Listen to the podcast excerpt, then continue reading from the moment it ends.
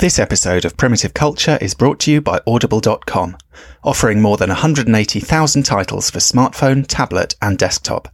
To get a free audiobook of your choice and to help Trek FM at the same time, visit audibletrial.com slash trekfm. And also by Enterprise in Space, an international program of the non-profit National Space Society. Find out how you can help science and education and become a virtual crew member aboard the NSS Enterprise Orbiter by visiting enterpriseinspace.org.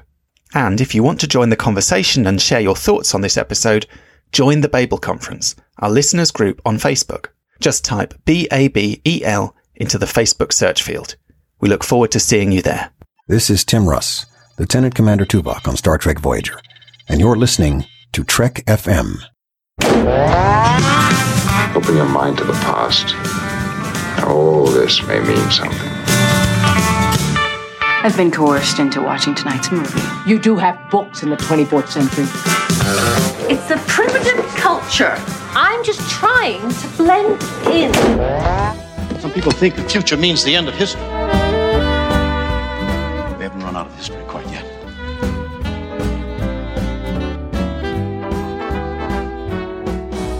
Hello and welcome to Primitive Culture, a Trek FM podcast all about our history, our culture, and how Star Trek relates to it. I'm Duncan Barrett, and today I'm joined by Tony Black. Hi, Tony. How are you? I'm pretty good, Duncan. It's been uh, it's been a bit of a while since I've been on Primitive Culture, so it's nice to be back. It has. It's been a good few episodes. We need to be getting you in more regularly, I think, in, in future. It's, it's been quite a uh, sort of disrupted time, one way or another, I guess. And, and you've been busy with books coming out of your ears, I think, you know, finishing off one book and starting on another, haven't you? I've been busy with work projects. So um, good to be able to find a time to uh, sit down and, and chat about Star Trek. We did have a chat on your show as well, of course. Um, so we've podcasted together more recently, but not for Primitive Culture. Yeah, we talked a bit about the new uh, Star Trek Picard show, which was a quite quite fun on my podcast. Make it so for the We Made This network. But yeah, it's, uh, it's we said we said there that there were there were points where it felt like we were on primitive culture. so it's nice to be back doing this again. You know, back like the old days. It's the kind of nostalgia factor. and funny we should be talking about nostalgia because that's a theme that I think might be likely to come up in today's discussion. This is a, a special anniversary episode, I suppose, of sorts. Um, we did a special episode for episode 47, 47 obviously being a key number in the Star Trek universe. Now we've hit episode 79. Uh, and I thought we couldn't let that go by without using it as a kind of opportunity to mark something rather special, which is the 79 episodes give or take, depending on whether you count the cage and, you know, if the menagerie is one or two and whatever. But generally speaking, the 79 recognized episodes of the original series. Now, on Primitive Culture, usually we're looking at, um, aspects of our own culture, whether they're historical events, whether they're uh, literary output, um, whether they're movies, you know, whatever it is, and how that feeds into Star Trek. In this episode, I thought we'd have a look at how the original series, how those kind of original 79 stories have fed into everything that's followed in the 50 odd years uh, succeeding them. Because really, you know, obviously, if it weren't for the original series, we wouldn't have Next Gen and DS9 and Voyager and Enterprise and, you know, so on and so forth. T- two more uh, series just been announced uh, are in the pipeline today, you know, kind of endless Star Trek, it feels like. And sometimes it can feel like maybe those later treks are leaning a bit too heavily on the original series as a touchstone. Other times they're obviously very much going their own way, kind of trying to beat a new path, do their own thing. Um, but one way or another, um, whatever your feelings about TOS, whether it's, you know, at the top or the bottom of your kind of ranking of all the series, we kind of have to acknowledge that those 79 episodes laid a lot of the groundwork for what was to follow. You can see it across all of Star Trek, really especially the, the 90s era stuff. Although, you know, you are seeing that nowadays. You are seeing that with, you know, things like Discovery, which are uh, particularly even, even to the, the idea of taking some of the 60s style episode titles, you know, that you could imagine being on the original series. Uh, the, the, the effect of those 79 episodes, even though the, you know, the franchise has evolved and morphed and, changed in certain ways, that's still there. You know, that core idea and what those what those episodes were trying to do. You know, the tone, the style. You know, the the, the for want of a better term, the mission statement remains and it, it does filter down it's just it just happens to be that the the era's changed the the styles of storytelling change um, and obviously now there's a big argument as to whether some of the newer era star trek is in line with what the original idea was but then you had that exact same argument when something like deep space nine came out you know so it's a it's a it's a constant argument that keeps going round and round but i think in all of star trek beyond that original series you couldn't have made those shows in the way they were without that original template there. Absolutely. And I mean, I think actually, if we look at it in some ways, every iteration of Star Trek has engaged with the original series one way or another. Maybe what's changed is the way that it's engaging. Um, maybe less so with Picard. I mean, we could find examples even with Picard, to be honest. There are the kind of usual in jokes. There are the usual kind of, um, you know, a bottle of Saurian brandy or whatever it is. You know, there are these little kind of nuggets. Um,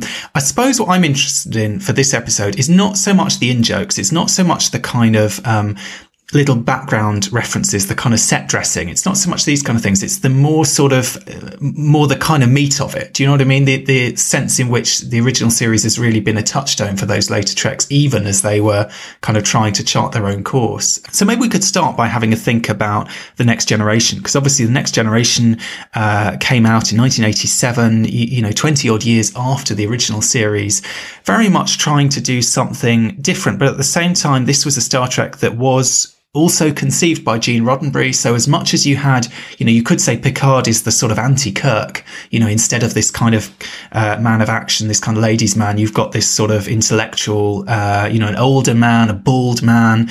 Uh, not, I mean, as it turned out, Patrick Stewart did become a massive sex symbol, but certainly I don't think that was the intention going into that series. So in some ways, you could say Next Gen is an attempt to differentiate itself from the original series to kind of rewrite some of the rules. I mean, famously, we had the Roddenberry rule of no conflict from next gen onwards, which is very different to the original series, which is basically just constant conflict between uh, Kirk, Spock, and McCoy.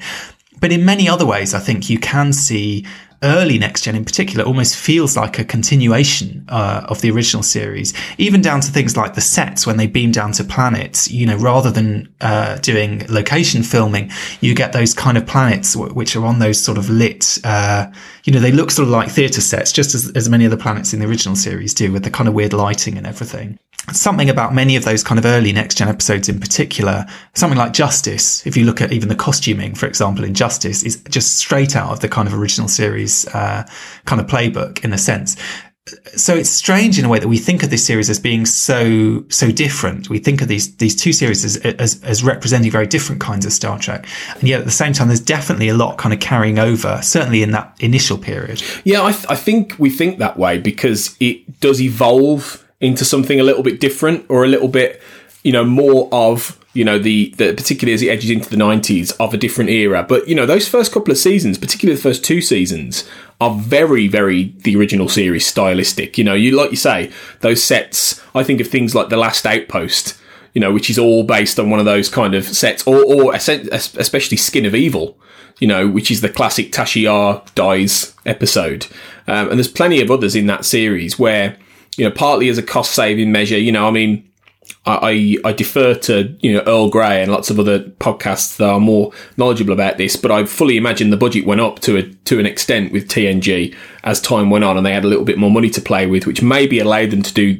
occasional bits of location filming and things like that. But it certainly looks like it's more expensive as time goes on. So I think that there are, there are certain you know financial reasons why, but I think also stylistically, I think you know, Gene Roddenberry is interesting in the sense that yes, he wanted the next generation to be different and to be more evolved, almost as if you know the 23rd century they weren't quite evolved enough, but by the 24th they would be. You know, they were they were the, they were the utopian kind of humans, but at the same time, he he still wants to tell similar kinds of stories, except he he wants to frame it through the prism of that these people aren't aren't aren't internally having that same kind of conflict. But it's strange how he, in just twenty years, he changes in terms of that, and that he wants to portray, you know, Picard and Riker and uh, and Data and all these people as being these kind of evolved humans. But but he want it almost feels like TNG at first wants to have its cake and eat it, and that's why only really I think starts to for the whole for the most part really improve and take off once gets a bit more in touch with its humanity, I suppose, in a way, and it starts to tell more. Maybe maybe maybe through Michael Piller's heavy involvement, series season three onwards, but it starts to tell stories that have, you know, a lot of those TOS concepts, but also has a lot of particular character based heart to them and kind of warmth as well i suppose that's mm. what a lot of the you know when we think of the kind of Piller filler scenes these kind of um, almost incidental almost kind of soap opera scenes that we get i mean i don't mean that in a disparaging way but just kind of interpersonal uh, stuff basically between the characters that really i think is when next gen becomes the show that everyone fell in love with, if you know what I mean, because it is about that sense of family. It is about these characters. It's about that kind of warmth. And maybe you're right. You know, so Picard, particularly in those early years, feels quite cool and aloof. And the other characters don't particularly, they, they, don't feel cool to the same extent, but they maybe don't draw you in quite as much. Deanna Troi would be a good example. I mean, early Deanna Troi, Marina Sirtis has talked about this, you know, uh, they just weren't sort of getting that character. And she said she went to a convention fairly early on, I think. Uh, and she said someone said to her, you know, oh, oh we love you. We love Marina. Marina's great. Uh, she seems like, you know, a load of fun, but Deanna Troi is really dull, you know, and kind of what can we do? Had the same thing with Dax in DS9, I think, in a way. They kind of, they started to bring more of Terry Farrell into Dax to give her a bit more personality somehow because they weren't quite sure how to write. Interestingly, these kind of female characters in particular often weren't quite uh, sure how to write them. And maybe that in itself is a legacy of the original series. I mean, obviously the way you write femininity in the 1960s was very kind of stylized uh, and quite limited in some ways. And I think Next Gen was kind of trying to do something different, um, you know, by having these, these three women on the bridge, one of them in the security role. But at the same time, in some ways, never quite, it, it took a while to learn how to, if arguably they ever did, you know, to work out how to serve those characters. So you had, you know, two of them leaving after the first year, obviously, because they weren't, um, all that happy with how things were working out for them. So I, I suppose there are a lot of kind of challenges there. I mean, I think it's absolutely it's, it's, interesting to think of kind of Roddenberry's involvement from the beginning uh, with NextGen and what, what, he personally was kind of bringing over. I mean, one thing that occurs to me uh, is the character of Q. In some ways, if you think of Q, certainly in early Next Gen, he does feel very much like a character who could have been in the original series. You, you know, this kind of slightly, you know, otherworldly, kind of mercurial, um, I don't know, just sort of, I mean, it's a kind of wacky character in a sense. Do you know what I mean? It's, it doesn't fit in the sort of more rational, scientific, science fictiony kind of Star Trek box. Um, and you could say as Q sort of developed over the years, they kind of, you, you know, they, they, um, softened the edges on him a lot. Do you know what I mean? They developed him as more of a kind of, for want of a better word, human being. They developed him as a character as opposed to as a kind of, a cutout. Do you know what I mean? If you think about Q in Farpoint versus Q later on in Next Gen and even going into Voyager, uh, there's a real sense that that character has been kind of shaped and molded into a different sort of personality in a way with the kind of changing times and the different kind of expectations of, of TV and what Star Trek was doing. Yeah, because I think Roddenberry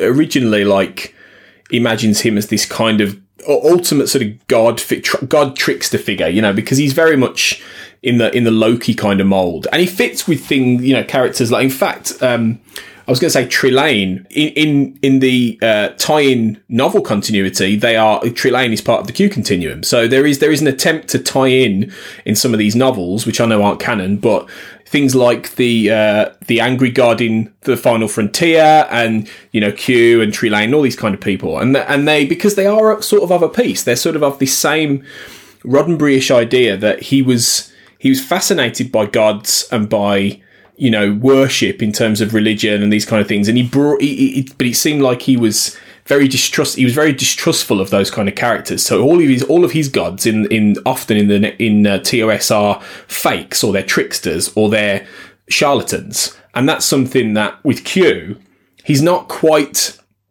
exactly the same as a character like Trelane, but he's at the beginning he's far more arch and far more crafty, and then as the as the series goes on, and maybe Roddenberry's influence lessens, like you say, Q almost becomes a little bit more like that classic thing that Star Trek does with aliens, in that they they try and explore humanity through those characters, you know, through they through like obviously you know the, the classic examples are Spock it was the template, and then you know Data, Odo, Seven of Nine, all these different characters, and you know, in a way, they do that with Q. They do that with Q as it goes on, but the, the DNA of that character is squarely from the 60s. It just happens to be through more of that, like you say, that human 90s, 80s, 90s prism, especially when you get to Voyager and he's basically having a family, you know? Mm, get all the Q, yeah, the whole Q extended family coming Yeah. along for the ride. Absolutely, yeah, yeah. And we're much more by that point interested in when Q turns up. I mean, if you think of when Q turns up in Next Gen, it's to do something, you, you know, say to introduce the crew to the Borg, and Q is there as a sort of um, catalyst in a sense, or a kind of, you know, he's kind of shifting the pieces around, but it's not, the story is not really about him. As time goes on, I guess you get, you know, is it Deja Q where he gets turned into a human? I suppose that's the kind of key point where suddenly the story, the story is about Q. Q is the character that we're interested in. He's kind of, in a sense, the hero of the story on one level.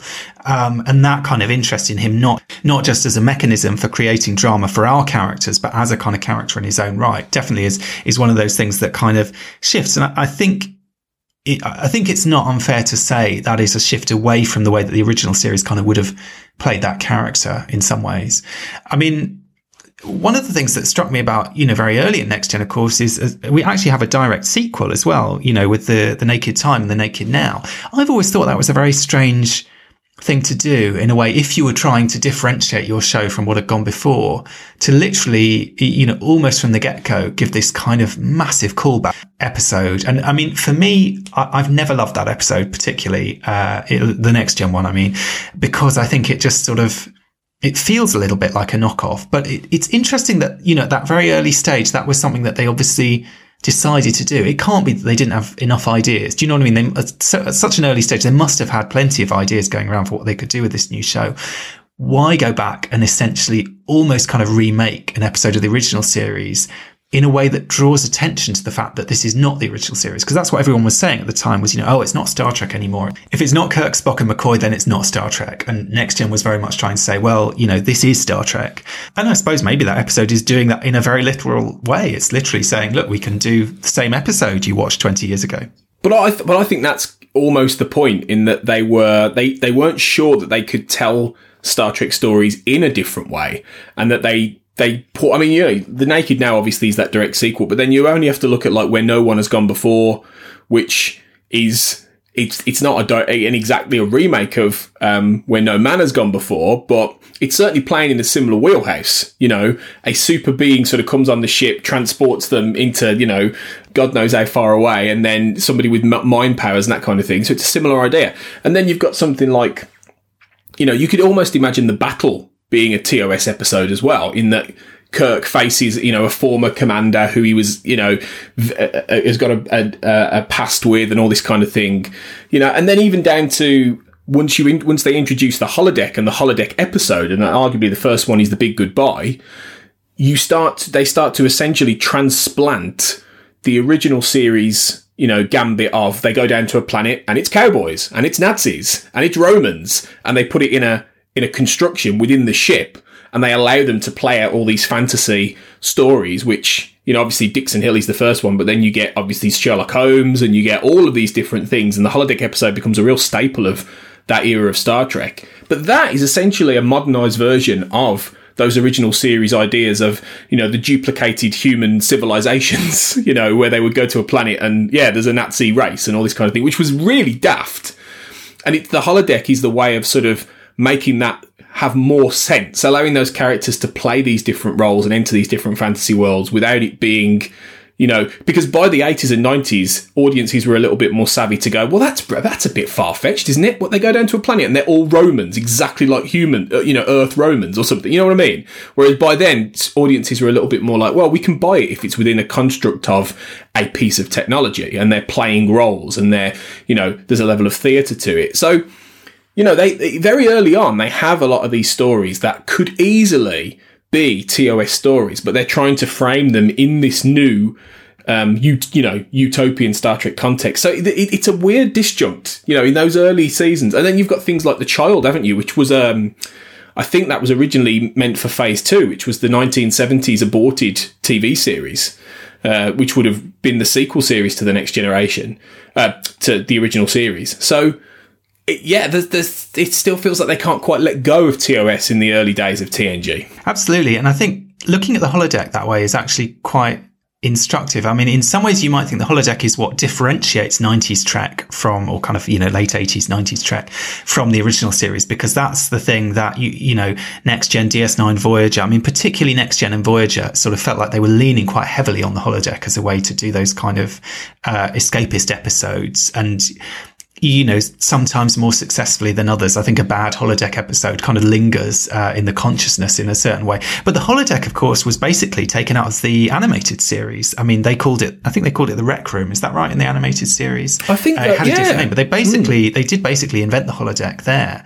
Which brings up, I mean, we, we jumped straight to Next Generation, but of course, the most direct uh, continuation of the original series was the animated series. And, you know, people will sort of argue back and forth about whether it's canon and whether it isn't and so on. I mean, my understanding is that basically it pretty much is. Well, Akiva Goldsman has just come out and said it is apparently in an interview. Well, there you go. Picard. So apparently, yeah, it is now. As far mm. as he's concerned, yeah, yeah absolutely. Yeah. And, and, and from Discovery onwards, they've been dropping in references to the the animated series that kind of at least canonize individual elements of it. I mean, the 2009 film was, was very influenced by yesteryear in, in terms of some of the design and, and so on. But the animated series, of course, absolutely, you know, continuing the voyages, uh, of the original series. Um, and I was just going to say, however you sort of want to, to square it, I think the, the most popular view is the animated series is basically year four of that five year mission. And, you know, year five, I guess, probably exists out in the novels or, or, wherever. But the animated series, of course, did also do a number of direct sequels. I mean, they did a Tribble sequel, they did a Mudd sequel. You know, they again were kind of picking up on this sense of, um,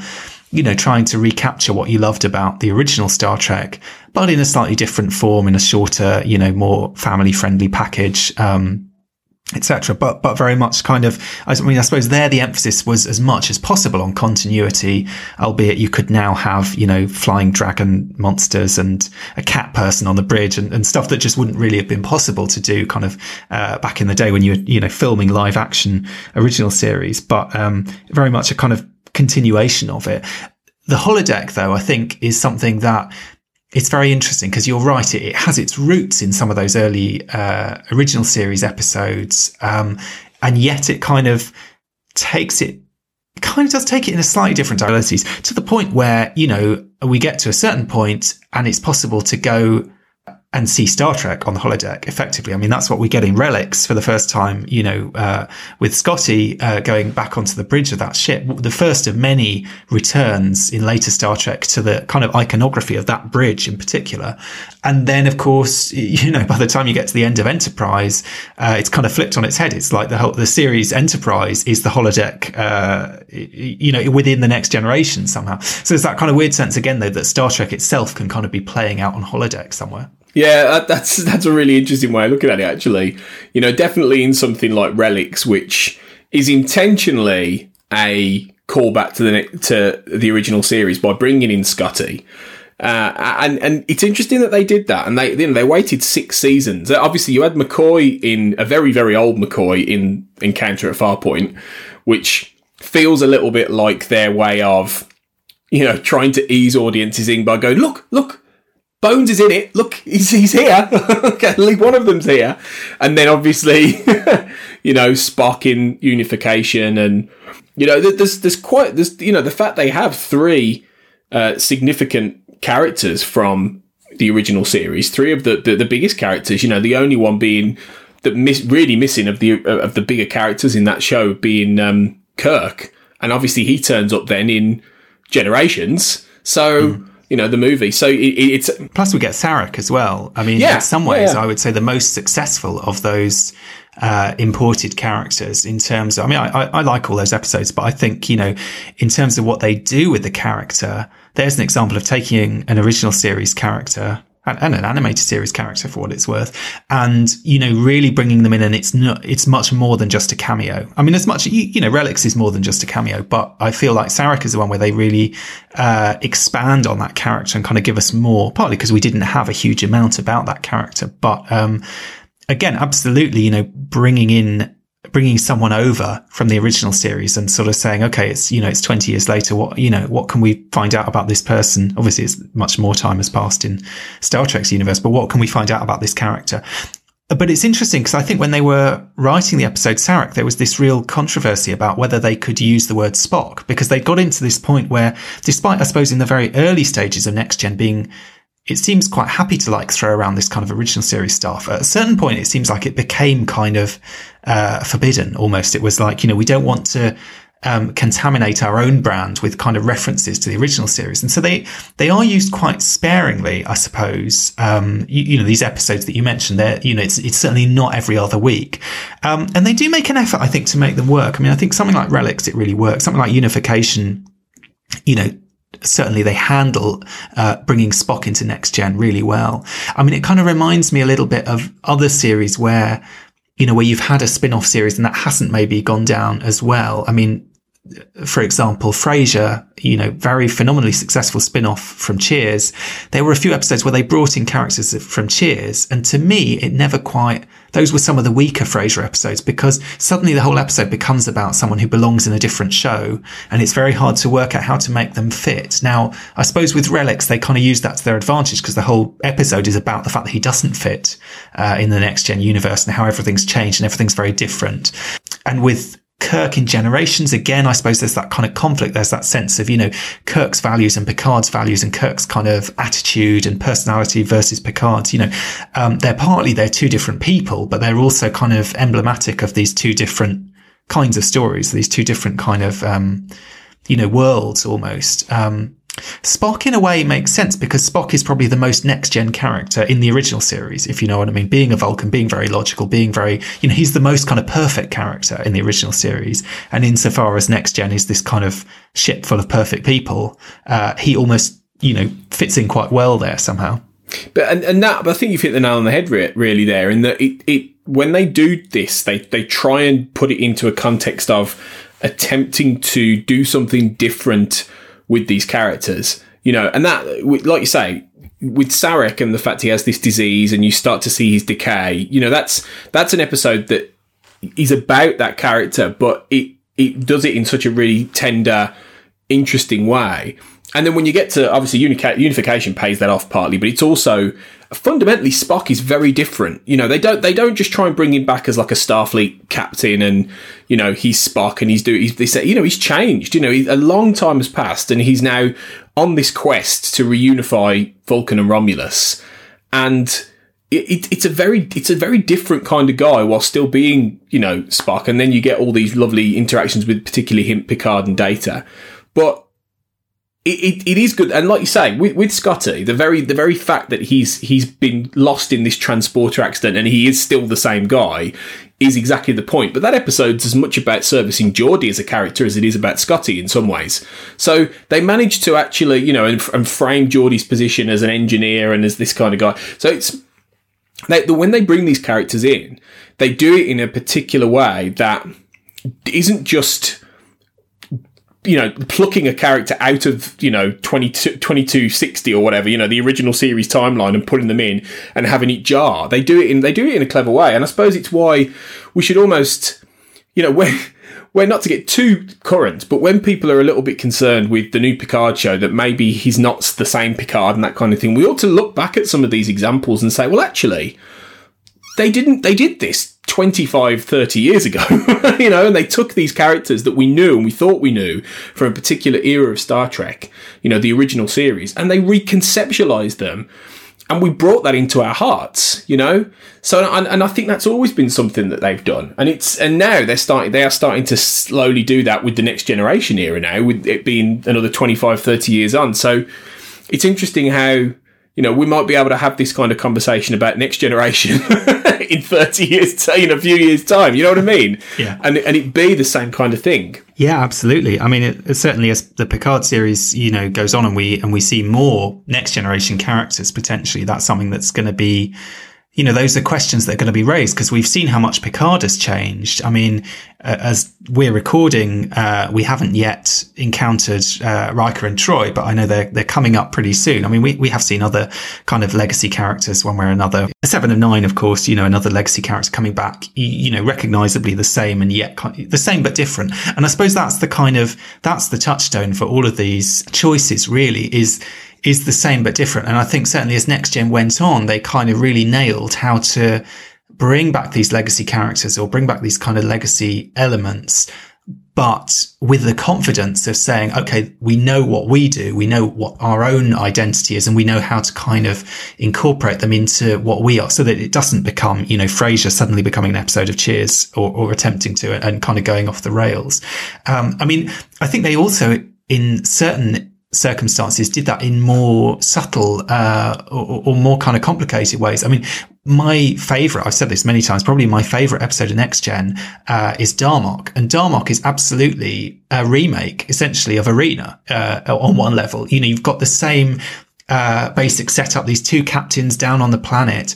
And yet, while you'd expect, the, the, everyone is expecting that it's going to be a remake of, of Arena and that the two of them are going to have to fight it out. And Picard basically says, I'm not doing that. He throws the knife on the floor uh, and refuses to participate. Whereas Kirk, I mean, Kirk wasn't, you know, it wasn't his idea. He wasn't exactly happy about it, but he did basically go along with the like fighting the Gorn uh, in the original series where for the original series, that episode was all about Kirk's kind of brilliance as a strategist and, and his kind of, um, you, know, kind of manly uh, ability to fight this alien, even even an alien who seemed um, much kind of bigger and stronger than him, and so on. You know, when Next Gen does that episode, it's so quintessentially Next Gen. You know, it's about kind of sharing our cultural history. It's about uh, bridging uh, gaps between cultures, about kind of understanding each other, about communicating. It's you know, it's basically a kind of exercise in diplomacy.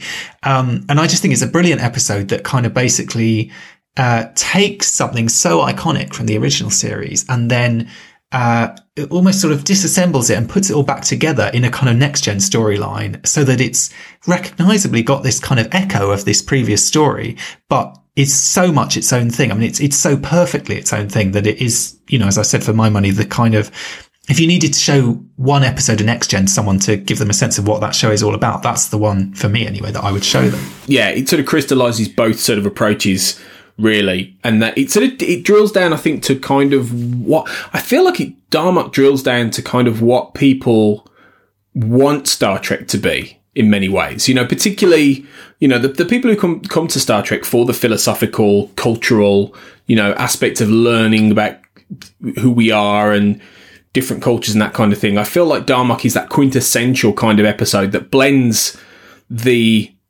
TNG and the TOS style really well. And, you know, it, it is, I always remember it being, and we may have talked about this before on this podcast, I don't remember, but I always remember when I was, when I was young and I was really, I, I loved Star Trek as much for all the space battles and all those exciting episodes. I used to find Darmok a little bit more, hard work, but the older I've got, the more I appreciate it. It's just a really great piece of drama. And I think that's because it is really true to the principle of what I think, what, what really works in terms of Star Trek and, and the richness of this franchise and what it can be.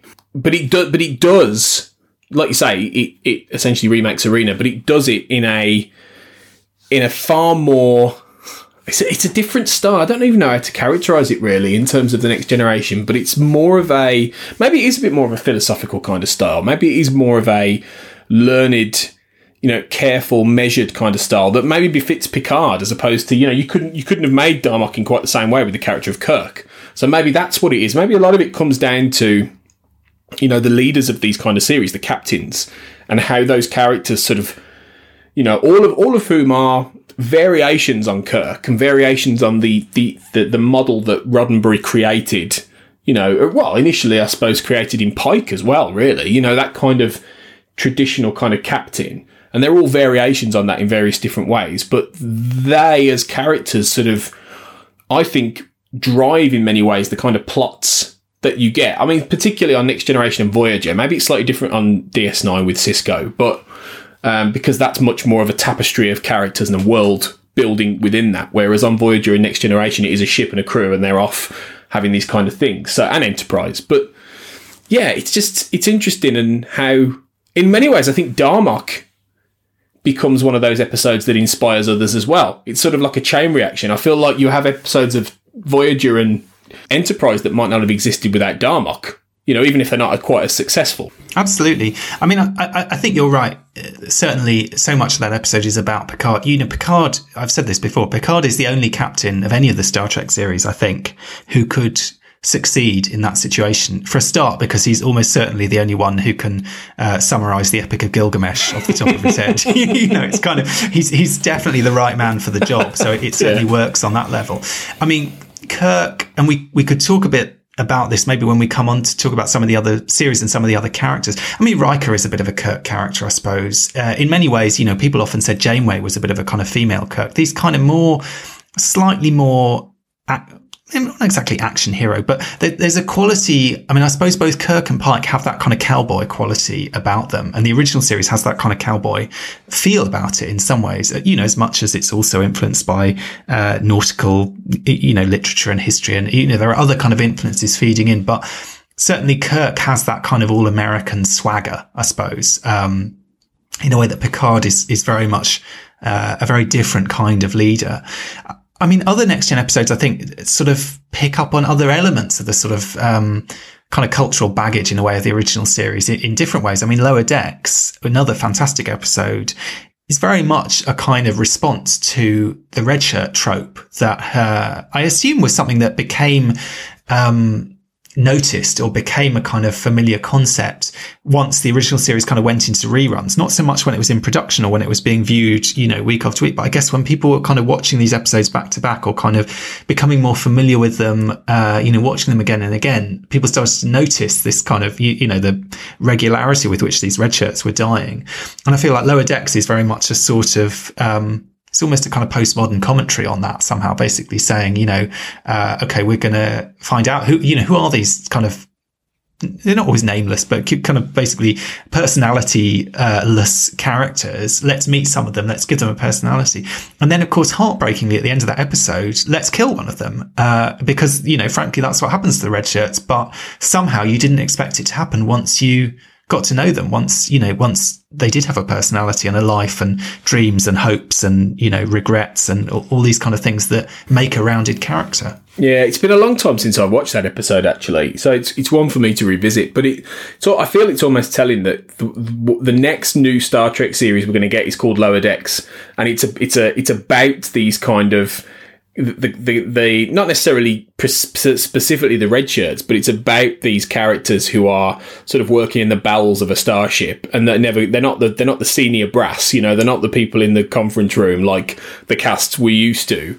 So, and it's interesting how we're going to see that from a comedy perspective, really, but we're going to see that from the perspective of those characters who, you know, like you say, TOS sort of threw away with abandon, you know, the, the, the classic red shirt trope, you know, the amount of death came out, you just wouldn't, you just wouldn't want to be on a starship unless you were like senior staff because your chances of survival are pretty slim. And I think it's because they, you know, they didn't back when they were making that original series. I think it was you, you, the the way that the stories were told, you needed you know to throw a crew member in jeopardy and for it to have no real consequence, you know, to you know except for to, as an instigation point for a lot of the time for these characters, and that's why you know when they when they do that with Tasha, in Skin of Evil in TNG, it's a bit of a shocker because she's not a red shirt. You know, that's the kind of thing you could expect happening to a red shirt when Armus does that. But no, actually, it's a main character.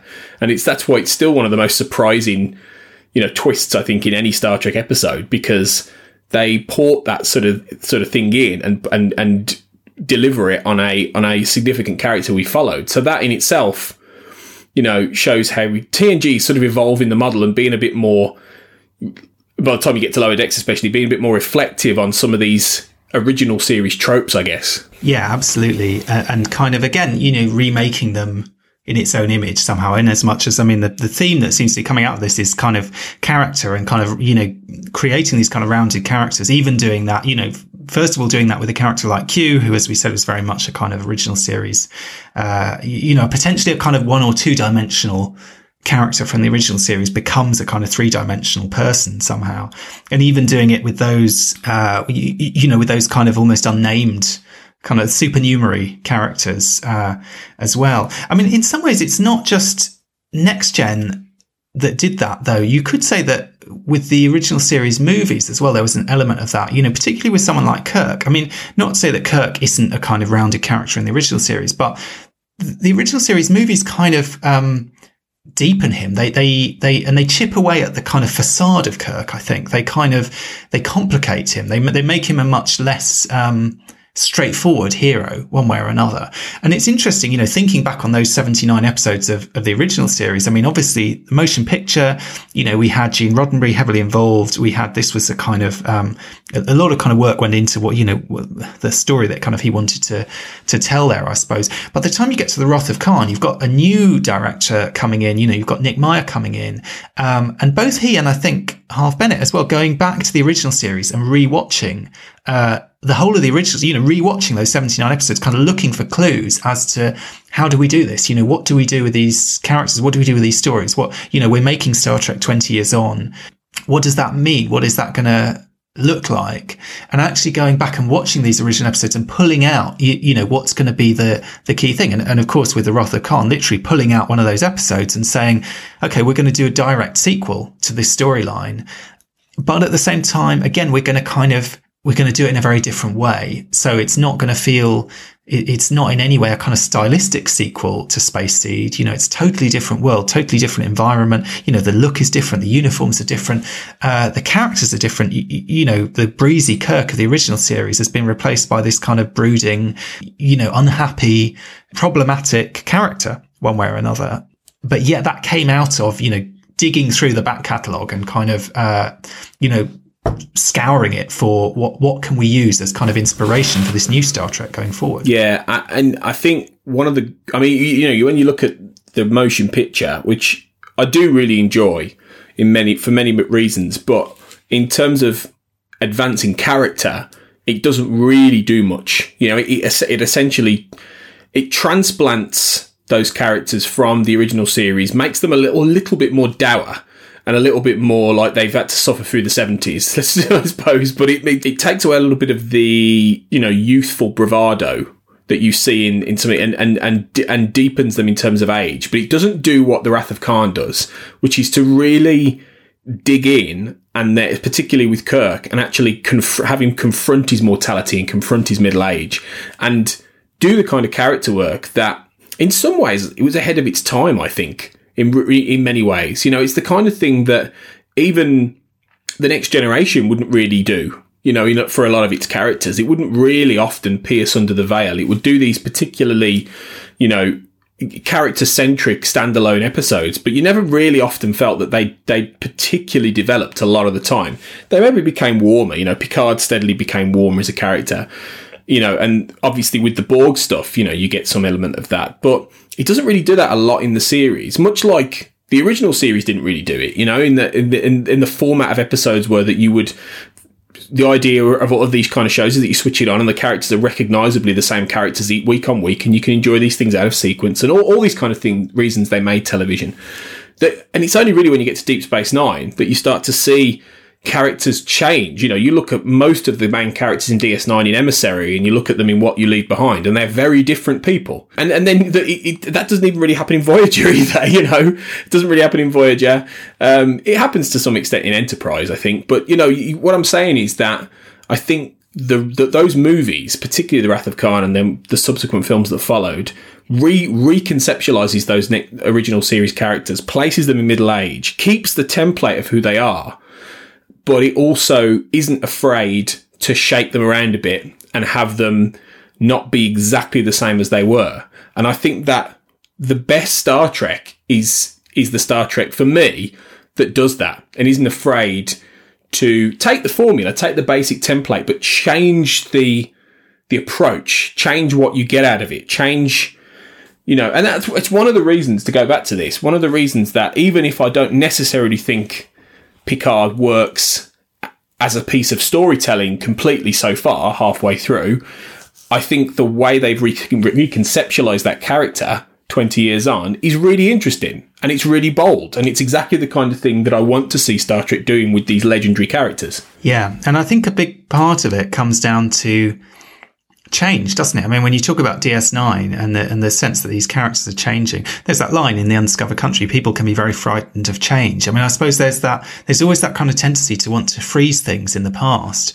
And it's, um, it can be threatening as well, you know, for fans, long-standing fans of something, to have something, a character come back. I mean, something like the Picard show, generally speaking, has been pretty well received, I think. But, you know, a lot of people are very anxious, I think, at the idea of that character coming back, because if they had really dropped the ball and screwed it up, I mean, well, we saw that with Star Wars. A lot of people felt, you know, with Luke Skywalker, they were very unhappy with the direction that he went in in the more recent uh, Star Wars sequels. There is that kind of danger if you bring someone back there's a potential for it to be a kind of damned if you do, damned if you don't situation. You know, if they're just like they were before, then people will say they, you know, it's not plausible. If they're too different, then people will be kind of threatened by that change potentially. But, you know, the change is absolutely, you know, is, is, is kind of key. And you're right. I think DS9 is absolutely the series that shows the most kind of character development in its core characters, certainly over the course of the, uh, series. C- certainly up till now. I mean, who knows? Maybe some of these future Treks will um, will kind of even outclass uh, Deep Space Nine in, in that department.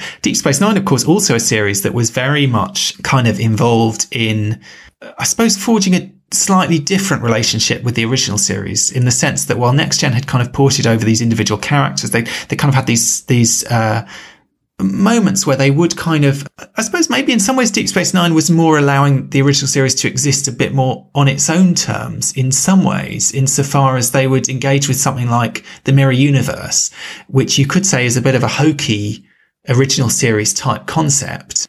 And Deep Space Nine being this kind of slightly more serious, more kind of rational era of Star Trek, albeit with, you know, prophets and, you, you know, kind of mystical elements thrown in as well, uh, was willing to kind of go there and do these kind of, um, quite sort of schlocky episodes in a way, set in, in a kind of, uh, sandbox that is very much not the Star Trek sandbox, if you know what I mean, and to kind of throw themselves into that.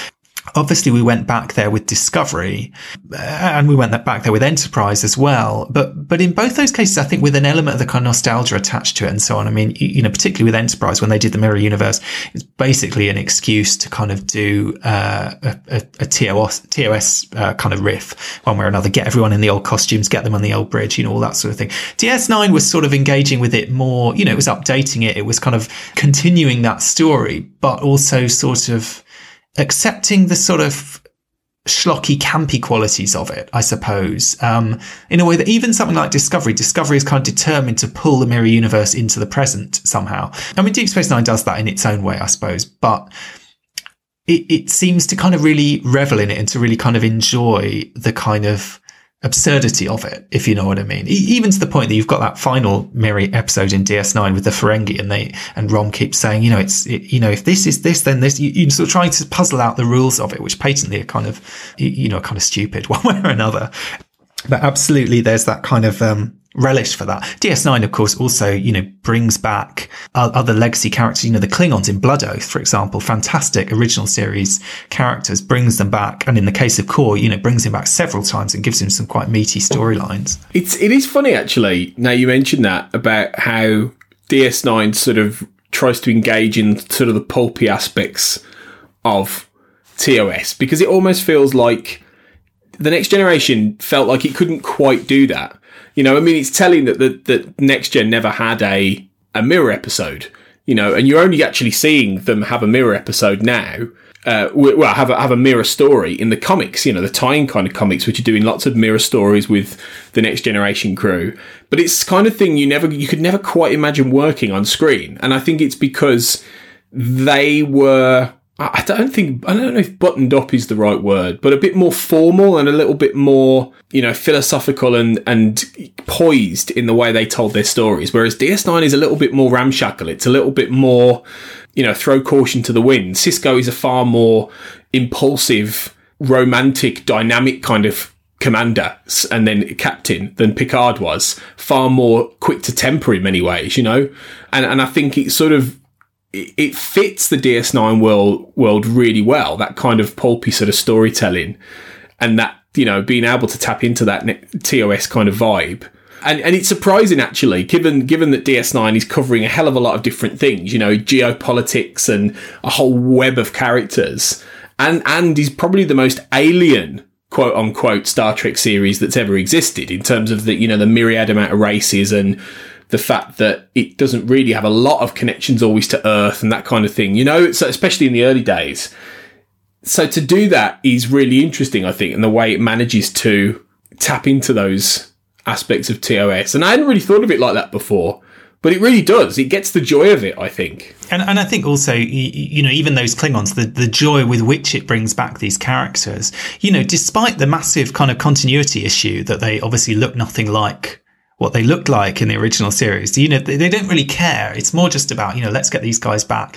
And there is that kind of real sense of the kind of TOS fanboys working on DS9, uh, being able to kind of fulfill some of these fantasies one way or another, you know, to the point where obviously by the time you get to Trials and Tribble-ations, it's absolutely a kind of, you know, that episode is a sort of dream come true. And you've got Sisko kind of standing in for the fan, uh, you know, getting Kirk's autograph basically at the end of the episode. You've also got, I mean, I've always sort of thought Far Beyond the Stars in a way is an episode that is kind of about the creation of Star Trek one way or another. I mean, you've got, for a start, you've got the character played by Nana Visitor, who is called Casey Hunter. Is it, you, you know, yeah. kind of an echo of DC, DC Fontana. Fontana, I know yeah. there was, she was also kind of based on another science fiction writer who worked with her husband and so on. But, you know, the definite kind of echo there.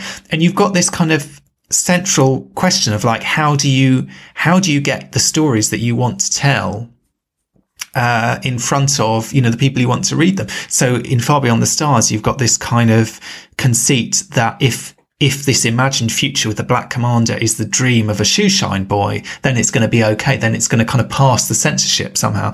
A kind of inversion in some ways of, you know, what Roddenberry was trying to do. Okay. He couldn't tell these stories about racism in the, in the armed forces, in the lieutenant, the lieutenant, sorry, I should say, but he could do it in Star Trek. You know, you could use the kind of allegorical, you could use the kind of uh, distance provided by doing things in a, in a science fiction context to kind of get these themes and these kind of uh, topics out there one way or another. So there's, there's, definitely a kind of sense, you, you know, and Benny Russell is this kind of creative mind who's basically dreaming up Deep Space Nine, albeit it's a slightly different era, you know, it's slightly earlier era. But I think that episode is absolutely sort of leaning into a kind of a sort of mythology around the creation of Star Trek one way or another. Not in a totally direct way, but definitely you, you know that I, I, would say is a big influence uh, on that episode as much as you, you, know many other elements are as well. Yeah, I know. I th- I think so because even though you know Star Trek was wasn't created in necessarily quite the same era, it was you know playing off the back of the the boom in you know post war science fiction in American movies and you know on on television and that kind of pulpy a- approach. And I think it, it then blends that up with the fact that, you know, Star Trek was airing, the original series was airing in, in that massive time of social change, particularly in terms of civil rights movement and, you know, Martin Luther King and all of these, you know, advancements in terms of race relations and these flashpoints in terms of race relations and, and all of these kind of, you know, conflicts that Benny Russell was facing, you know, with the characters like you know, the character played by Marc Alaimo, you know, and, and I think it, it knows what it's doing, definitely. It knows that it's sort of tapping into that. Like you say, that mythology is a good word, I think, that mythology of Star Trek. And having a distinctly sort of original series feel, you know, and because obviously the original series was very fond of having, where it could, tapping into sort of a Earth period sort of context. You know, you only have to look at something like City on the Edge of Forever, where, you know, you have that really out there sort of idea of the Guardian of Forever, but they still managed to spin it into sending Kirk and Spock back to like the Depression era 1930s, you know, and have that kind of story. Where and and so when you get a period setting, an Earth period setting, where they can explore these, you know, these very um, particular topics, you know, in this case, race relations and all, and, and science fiction, the creation of science fiction, and all these kind of things. It feels deliberate. It feels deliberately like something that the, the original series would have done without. Obviously, they wouldn't have told this story in that way, but do you know what I'm saying? They would have had that sort of tone yeah. to them, I think, and that texture, and I think that's a very original series kind of thing. And like you say, it comes a year after Trials and Tribble-ations, which is a love letter to that. You know, back for the uh, 30th anniversary, wasn't it? That, but that love letter to the original series. So DS9 feels like, even though it's so really far removed in many ways from the original series, it's still it's almost like it wants to be connected to that past. It wants to be, you know, it wants to feel like it's it's part of that in many ways in a lot of the stories it tells. And I suppose when you do get to trials and tribble-ations, it does feel like it gels. That's that's the weird thing. I mean, despite again the kind of incongruities, you know, you have that uh, kind of question of you, you know why do the Klingons look different, and Worf just kind of says, "Oh, we don't talk about that," and that's basically that's good enough. And you know, there's that element of like Deep Space Nine is willing to sort of d- dismiss the kind of technical problems of matching itself up with this 30 year old show in favor of well, you know, another kind of technical problems, I suppose. I mean, Trials and Tribble-ations was a massive technical achievement at the time. It was a great kind of, uh, you know, using this sort of Forrest Gump technology and all this kind of thing. But basically, in order to celebrate that bridge, I suppose, one way or another, to kind of recognize that bond and that link and that that kind of means something. And I just, th- I think it's kind of interesting how much better that episode works than the Voyager uh, anniversary episode flashback. And it's not to bash flashback particularly. I don't hate that episode, but I just think it's not, it, it just, that just feels like an episode which is, you know, if we're talking about these cameo episodes, okay, we've got relics for Scotty, we've got, you, you know, whatever okay, here we've got one for Sulu. And even among those episodes, I think it's probably going to be fairly near the bottom of the pile. And George Takei is great and it's nice to see the Excelsior and so on. And maybe it's partly also that it's, it's not really tapping into the same nostalgia because by this point, you know, the undiscovered country, which is the period we're going back to, is only, well, certainly less than a decade ago. Do you know what I mean? We're not really going uh, full on nostalgic in a sense. Um, and we're not really connecting to something that is kind of iconically Star Trek because it, because it is, and this is something that definitely we'll come on to talk about with the kind of more recent Star Treks from 2009 onwards. The original series is the kind of iconography of Star Trek. If you, you know, even if you just say Star Trek, uh, you know, for many, many years now, that font is the original series font. That is the kind of branding for Star Trek, whatever, you know, whatever Star Trek might be doing, if you know what I mean. And I think there's that sense that, um, you know, Trials and Tribble-ations, they were absolutely managing to kind of anchor Deep Space Nine to that, to kind of build that link.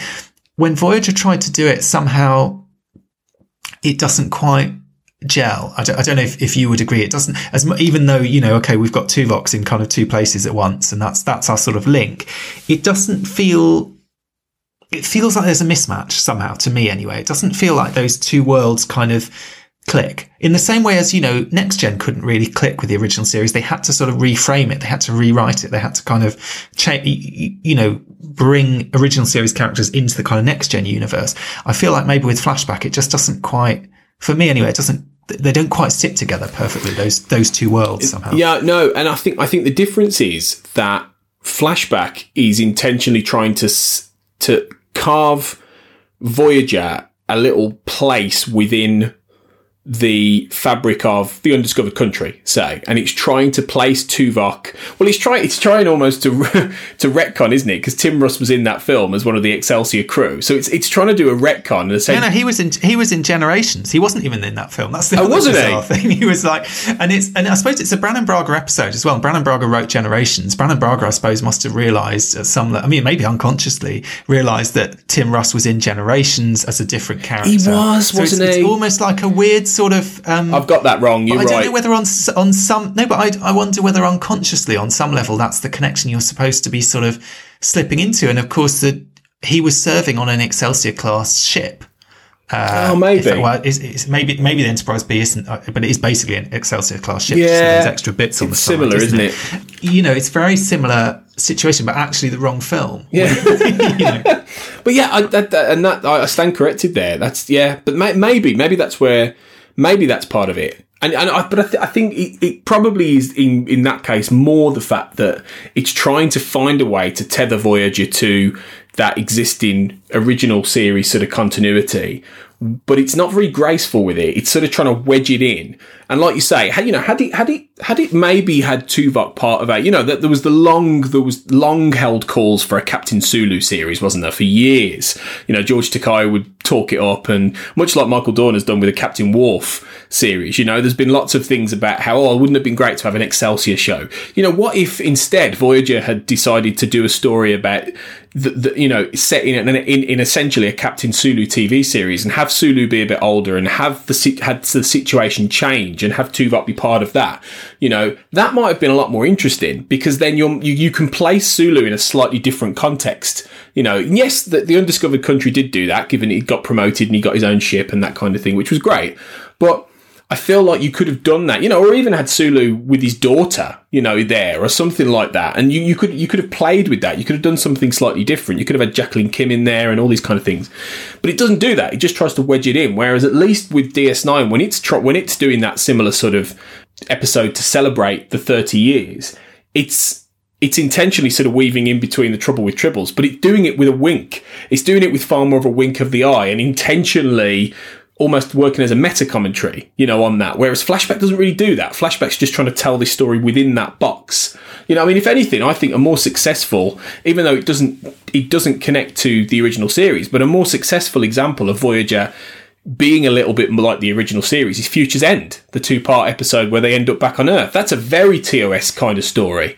Well, it's basically Star Trek 4, uh, you know, Mark 2, isn't it? Basically, yeah. But Yeah. It, but it's it's a lot of fun. You know, it works it works really quite well, even though it's bar it's bonkers in many ways, but it's it's actually a lot of fun.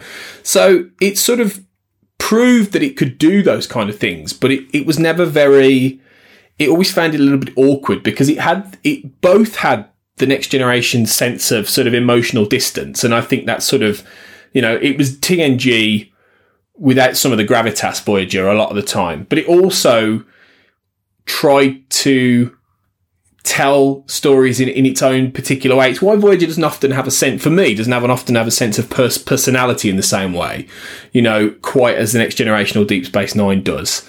And I think when it tries to tap into the original series, that's one of the reasons it can't quite do it in its own sort of particular way. It's that sense, it sort of needs, you need to know who you are in order to, it's almost, it reminds me in a weird way, you know, when Ezri Dax joined Deep Space Nine, there's that episode where Garak, who she's trying to help, says all these horrible things to him, which I've always thought for Nicole de Boer must have been like particularly difficult. This, you know, to have like your practically your first episode, someone's basically saying, "Yeah, you're not as good as the old one." You know, what do you think you're doing here? You know, you're a kind of an imposter basically. And he says to her at one point, "You don't even know who you are."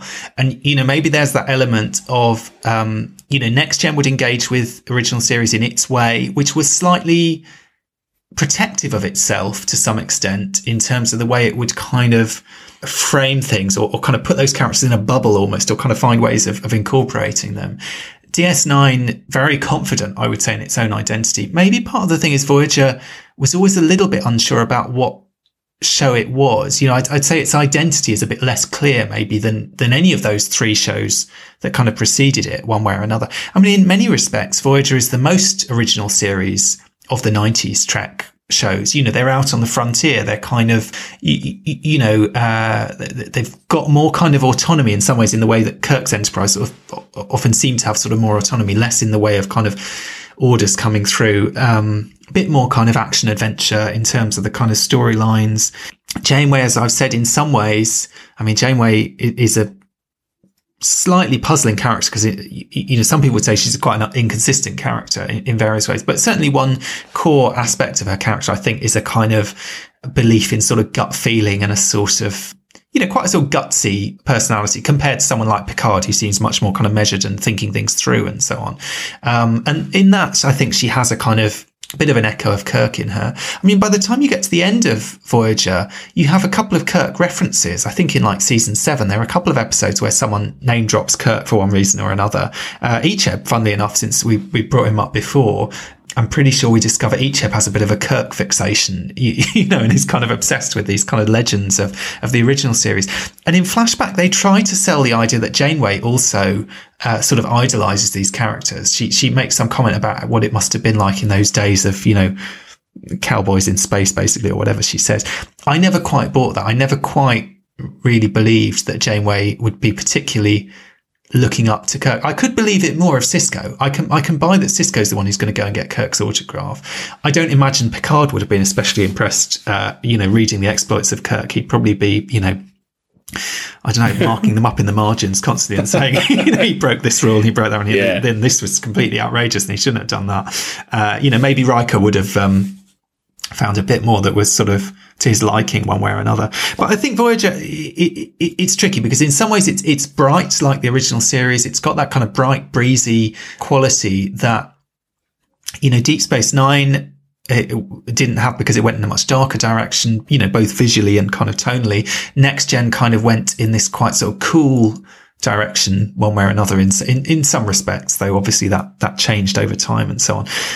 But somehow, I, I don't know, somehow those links don't feel as strong. E- even when you get things like, you know, they're, they're bringing in an old Klingon ship in, um, the episode, uh, prophecy. Is that mm, I think so. Yeah. Towards the end of Voyager, you, you, you know, even when they're kind of really leaning on those kind of nostalgia buttons, it sort of feels a bit superficial to me potentially.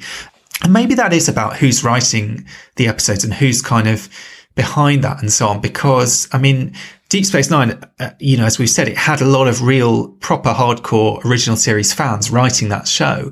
Voyager, I don't know if they did to the same extent. And by the time you get to Enterprise, you've got this weird situation where this is on one level, an original series prequel being written by the guy who was responsible for kind of next generation onwards, essentially Rick Berman, who was the kind of head honcho of that era, and Brannon Braga, two guys essentially for whom Star Trek started with next gen. I think I think there is there is a lot to be said about the, the kind of the writers and how they approach these kind of story storylines. I think, you know, I think that it it felt like the, the longer the, the, some of these shows went on, the more inclined they were to try and find ways to maybe, they were a little bit afraid that they were moving too far away from what the original series was. You know, maybe, maybe they were a little bit afraid. You know, in in in ep- some episodes of Voyager, that it was it was getting a little bit too distant, and I and I think you know, I mean, I know Darren Mooney has come on this show a lot and has talked about how Voyager is essentially trying to just get back, not just to the Delta Quadrant, but to the Alpha Quadrant, but also get back to, you know, an earlier era. And it's sort of stuck in that sort of groove. And I think, you know, it, it's, I, I find it, it, it, it, there, there is, a, there is, there, it doesn't quite work as well. And I think that's why it almost feels like Enterprise was an, an inevitability after this because it, they essentially then decided we've got to, we've really got to try and get back to what the original series was.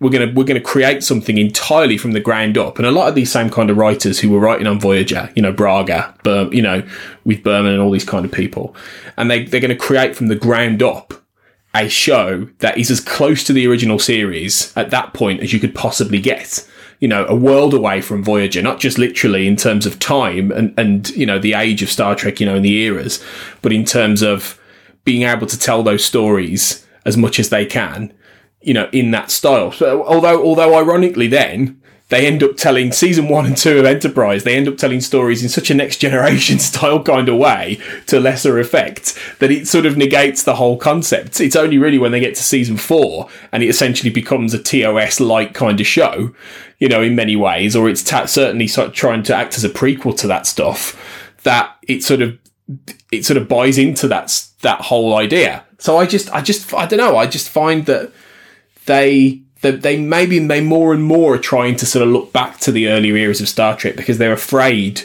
that if they get too far away from that, in a way, that people are going to be frustrated. Which is which is strange because on the one hand you've always had this push pull I think of people who want Star Trek to really be something new and different and and challenge the boundaries, but then people who don't want that and they ultimately want it to sit within a certain box. And I think that's still that's still a, an argument that goes around now with, with the new era and and it was certainly going around. I think when you had Voyager and then you had Enterprise come out. Well, with Enterprise, you've got this weird uh, sort of ambivalence. I think at the core of it. I mean, a push pull is exactly the you know the right kind of word for it because you've got if you look at all the kind of early marketing stuff for Enterprise, they were very keen on the idea of you know we were going to kind of be back to rolling around and fisticuffs and the kind of you, know that kind of TOS way of sorting out problems. I mean, you've got even in the first episode Archer saying he wants to knock someone on their ass. You, you, know this kind of they're trying. There was a conscious desire to sort of go back in some ways to that kind of pre next gen, the pre-perfect uh, world of the of the humans and, and the Vulcans as well. You know, to make the Vulcans less perfect as well. On the other hand, you know, Brannon Braga clearly never wanted to do an original series prequel. I mean, he, he says in interviews, he never saw Enterprise as a prequel to the original series. He saw it as a sequel to the present. In other words, it was a kind of new, uh, science fiction series set in the kind of Star Trek universe, but essentially the fact that it happened 100 years before Captain Kirk didn't, as far as he was concerned, mean it had anything to do with Captain Kirk. Uh, and you can kind of see that. And you're right, you know, in those early seasons, you get weird kind of next gen crossovers with, you know, Ferengi, Borg, you know, species turning up that really have no business being in in Star Trek 100 years before Kirk uh, and having to kind of find ways of kind of bringing those bringing those elements in because those are the elements that kind of felt familiar and that desire to kind of bring in familiar characters. I mean, one thing Enterprise does do from quite early on, I'd say, which is a big departure, is bringing the Andorians because the Andorians were a very iconic uh, alien from the original series, you know, despite very limited screen time and bringing them back and really delving into that kind of culture and taking that quite seriously, I think is one of the great strengths of, you know, even of those early seasons of Enterprise and the Vulcans as well. As much as, you know, people for a long time were kind of wondering what's going on with the Vulcans. Why have they changed the Vulcans? Uh, the Vulcans don't seem like the Vulcans we kind of know and love. Again, that was, I think, quite a serious attempt to sort of I, I, don't know, sort of investigate the kind of the, the, the kind of cultures and the societies that make up the Federation one way or another. Of course, it does take until season four when you know we get the Tellarites in and we get to kind of do all of that properly and do this kind of birth of the Federation stuff or birth of the kind of pre-Federation stuff. But I guess even in those early seasons, there there are at least these gestures, and I think maybe the Andorians is the most successful element that's kind of brought in from the original series there. But you're right, absolutely. By the time you get season four, and I have to say, I mean, I've said this before. For me, season three is season of Enterprise I enjoy the most because I think it's the one where that show is trying to do something new, trying to do something different, and I feel like they kind of up their game a bit. And it's it's patchy, you, you know, it's it's not a kind of unqualified masterpiece, but it feels like they're definitely pushing the boundaries a bit rather than retreading old ground. Season four, in some ways, as much as I enjoy it, it does feel it leans a little bit too heavily for my money into the kind of fan service realm. And I, I do enjoy, I do really enjoy pretty much all of those episodes, but it's very much geared towards, um, the show that they could have made three years earlier. That's what it feels like. It feels like new showrunners come in and said basically, well, if I'd been allowed to make this show you know, from the get go, this is what it would have been. And so you get, you know, Orions, you get, uh, we go back to Vulcan and Vulcan's Forge. And the, you, obviously we've seen Vulcans throughout Star Trek, but actually spending a lot of time on Vulcan. You get the Organians coming back in Observer Effect. You get, uh, original series Klingons coming back in the Klingon, uh, episodes. You, you know, this, I would say totally unnecessary explanation of trying to sort of resolve canon, but it also means we get to see those kind of original series Klingons that no one has been giving us, uh, you know, since they were kind of, um, since we all pretended they never existed. Um, and we even get with the Tellarites and so on, you know, we get this kind of uh, return to Babel, essentially, one way or another, and this kind of formation of the kind of nascent federation. It's funny because on on the one hand, that's great you know, and, and that's the thing. Manny, when Manny Coto came in to sort of help rescue Enterprise, really in season three, and then uh, really sort of took the reins heavily more in season four. He he came in as a massive Star Trek fan, and it's it's interesting because you know uh, there's, there's obviously a whole conversation people are having about just how much you know, the, the, the, the, stewards of new, you know, new Star Trek, people like Alex Kurtzman and Kirsten Beyer are massive Star Trek fans. And, you know, it's well known that Kurtzman, for instance, didn't necessarily grow up with it in the same way that maybe Kirsten Beyer did, you know, and these kind of people. And you can see that there are, you know, certain people maybe have more of a deep, in deep knowledge of canon and Star Trek than others do. But, you know, and that's the thing. Manny Coto knew this inside out. He knew the original series inside out. So the storylines he told in Enterprise, like like you've just well explained very well, resolved canon, found areas that that warranted more explanation, created entire stories around them, got into the lore and the depth and the mythology of things that you know were only casually thrown off in the '60s. You know, things like Surak and you know all the all these kind of things that that, that back then they didn't they didn't explore because they didn't. That's not how they kind of told stories. You know, it wasn't done in that same kind of way.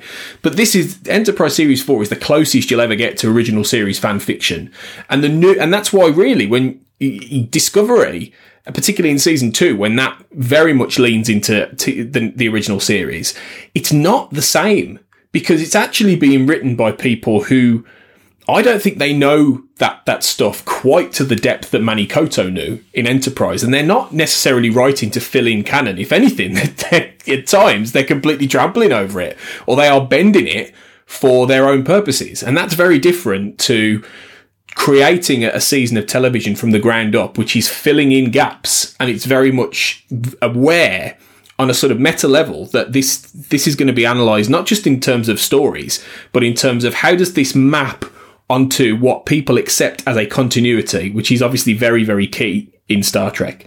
But the new era of Trek, in going back to the original series, doesn't really have that same approach. Whereas mm. Enterprise, more than any of the others, you know, DS9, like we say, sort of tapped in and, and did it with more of a tongue in cheek. The next generation took a lot of the characters and did new things with them in this new era. You know, Voyager sort of tried to do both and sort of wedged in between those two, but Enterprise very much is trying to resolve canon and resolve continuity. And that makes it different. And that makes it, on the one hand, that fourth season is incredibly fun. And it is kind of the show you kind of wish they'd made from the beginning. But at the same time, it has no real identity of its own by that point. Enterprise is purely there to service the canon and the continuity of the original series, I think, in many ways. And in some ways, you could say that the two-parter in A Mirror Darkly is almost the kind of epitome of that because I've always had a real problem with that episode. I, have never enjoyed that episode the way that other people enjoy it. And I think part of it is the fact that it's not an episode of Star Trek Enterprise. I mean, it, you know, and they emphasize this by giving us the different credits and so on. It's an ep- it's an episode of a different TV show, and I just think I don't mind the Mirror Universe episodes of DS9 or Discovery or, or whatever. I think in various ways they, they wouldn't necessarily. I mean, it wouldn't have been my choice to spend so much of Discovery's first season in the Mirror Universe, but I think they do something interesting with it and they kind of know what they're doing. But for me, the Mirror Universe stories only work because there is a crossover, because there is a kind of relationship between these two universes. And to have this story, okay, so there's a crossover in the sense that the Defiant ended up there. So there's a kind of, there's a ship that's from the wrong universe, uh, which is very convenient because it allows them to play dress up and get on the bridge of the ship and basically pretend, as far as, you know, we're all concerned that they're on the Enterprise. But there's no there isn't the kind of interaction between the two universes that, in terms of characters, there are no characters kind of displaced or out of place. And therefore, for me, it's, it's totally disposable. Do you know what I mean? And it's kind of like, other than as an exercise in fan service, and yes, you know, now we can do a Gorn in CGI and now we can do this and we can get Scott Bakula in a you know original series wrap and so on. I, don't. I just. I don't really see the point of that episode. It feels like it feels hollow to me. Do you know what I mean?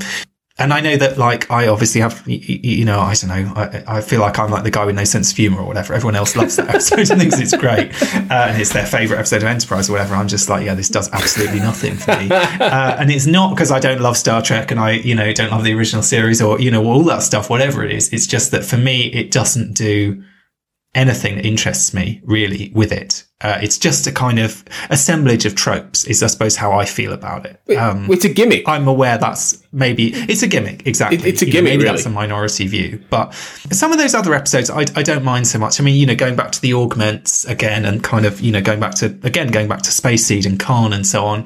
I quite like those episodes. I quite enjoy them. I mean, I mean, it, there's a lot to enjoy in that season and it captures some of the kind of fun of the original series as well. In a sense, it's kind of it's the most fun uh, season of Enterprise.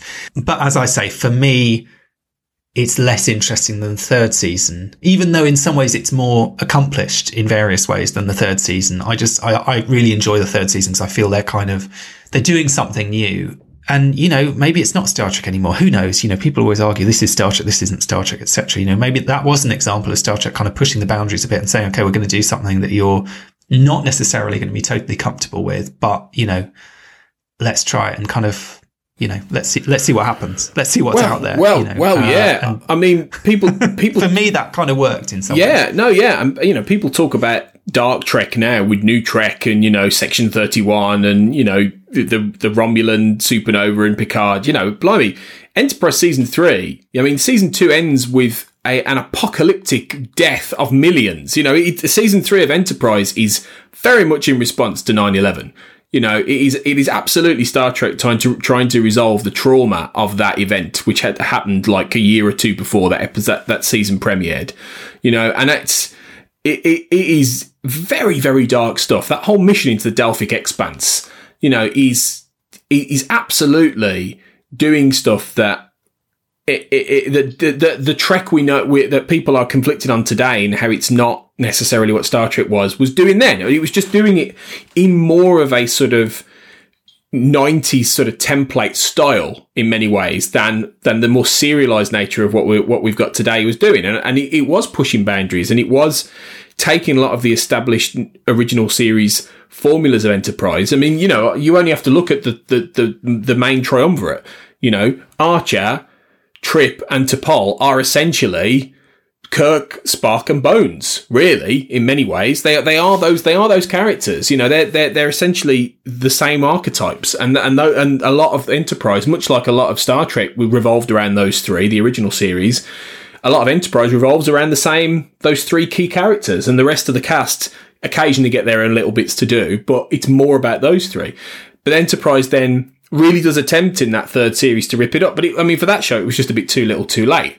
And that can the cancellation of that show. I mean, it's it's it's funny how it mirrors the the original series, and that the original series was cancelled, and then Enterprise, which is the closest to that in many ways in terms of time and what it's trying to do, gets cancelled as well. But it was it was just too little. It was different reasons, but it was too little, too late. I think for that show.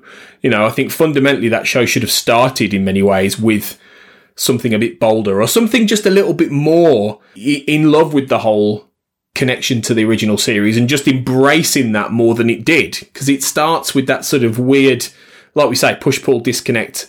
But it, there's no doubt in my mind that that that show begins that sort of process of completely going back to the original series. Because by the time you get to the 2009 movie I mean, we're there, aren't we? It's it's we, have rebooted, yeah. so that have, that yeah. process is there. Right. Enterprise is like the. That's an interesting way of looking at it. Enterprise is the kind of lead-in uh, to that moment of the computers crash. You, you, know, like the computers kind of falling apart. We're going to have to reboot, and then you know that's, that's kind of we get cancellation. Switch, you know, switch it off and on again. We switch it off for a few years, and then, then we bring it back on, uh, and, and, we've got this kind of new version of Star Trek suddenly.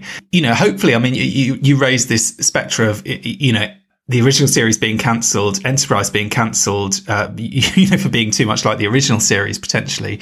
Uh, although I don't think that's why it was cancelled at all. I mean, this doesn't bode very well for the potential for this Captain Pike series that everyone is so excited about. you know, maybe that's going to be the one that sinks the kind of uh, current, uh, you know, iteration of Star Trek one way or another. Because that again is absolutely that idea of kind of going back to the familiar, going back to the, uh, you know, going back to the original series in a in a very big way. But you're right. I think that's something that, that really started in 2009 with that movie and with the way that that movie kind of reconceptualized in a massive way what Star Trek was and what Star Trek could be as a brand, uh, and sort of how to sell that to an audience and how to kind of make that more mainstream than maybe it had become, you know, by the time Enterprise went off the air. It's interesting really that they went back. I think that's that's one of the big things when I think about 2009 and how they they made that choice by that point to not just reboot Star Trek but just completely start again.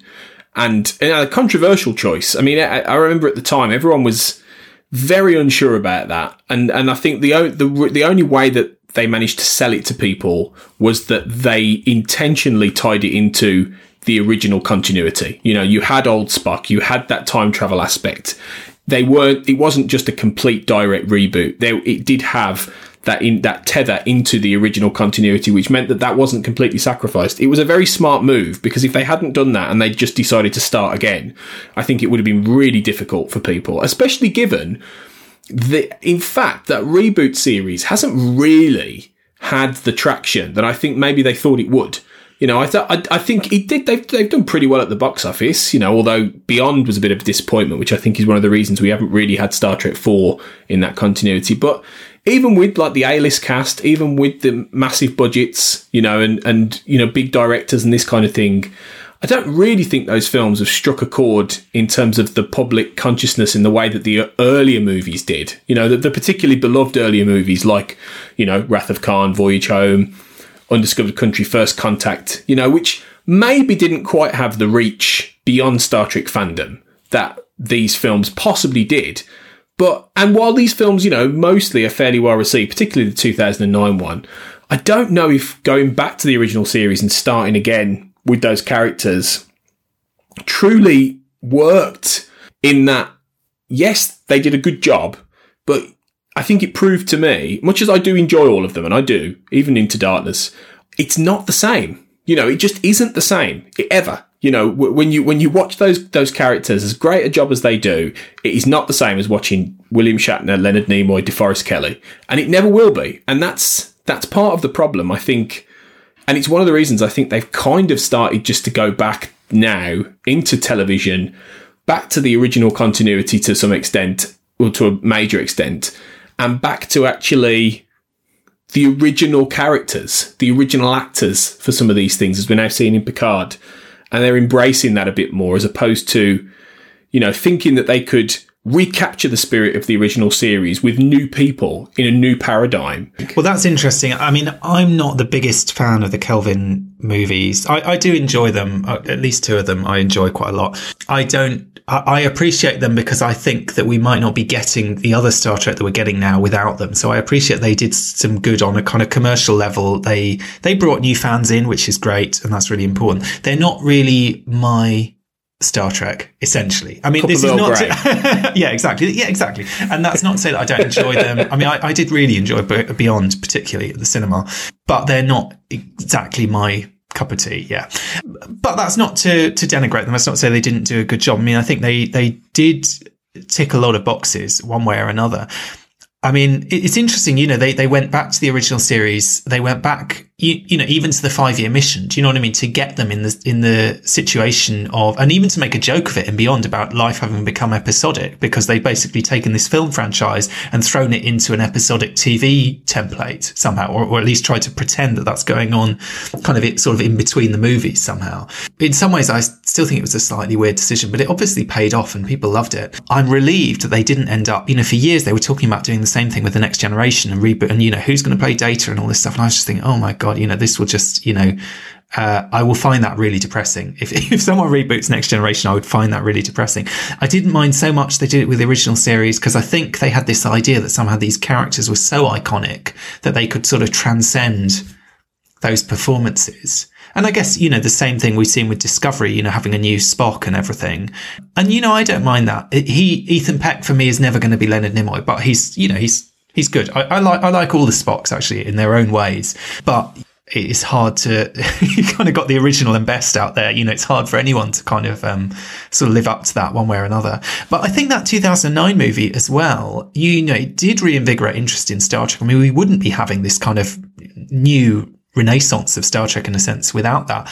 But it did also, for an entire decade, set a template for Star Trek that Star Trek was the original series. And it's, I think it's only Patrick Stewart who was able to break that kind of stranglehold, in effect, that the original series, therefore, retrospectively, in this kind of weird nostalgic retro way, had on what Star Trek could be. And I used to find that kind of slightly frustrating. I mean, you know, we, we've talked before. I don't want to kind of rehash uh, our beef with season two of Discovery, but you know, even from the get go, Discovery.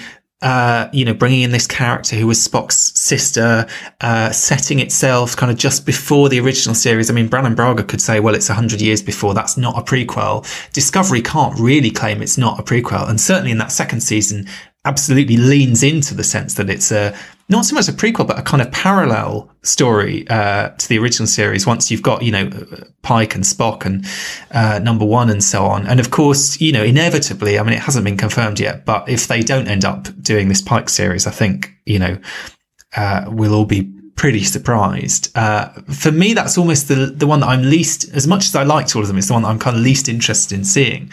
But you know, for good or for bad, Star Trek Discovery leaned heavily into the kind of original series thing. Now, interestingly, just at the point that Picard is kind of breaking that stranglehold, Discovery is shooting off into the future and is going to have to totally reinvent itself as a show that is not uh, you, you know, it can't be all about that stuff. It can't all be about Burnham's adoptive family because, you know, she's never going to see any of them again. I mean, who knows? Maybe we'll get flashbacks or whatever.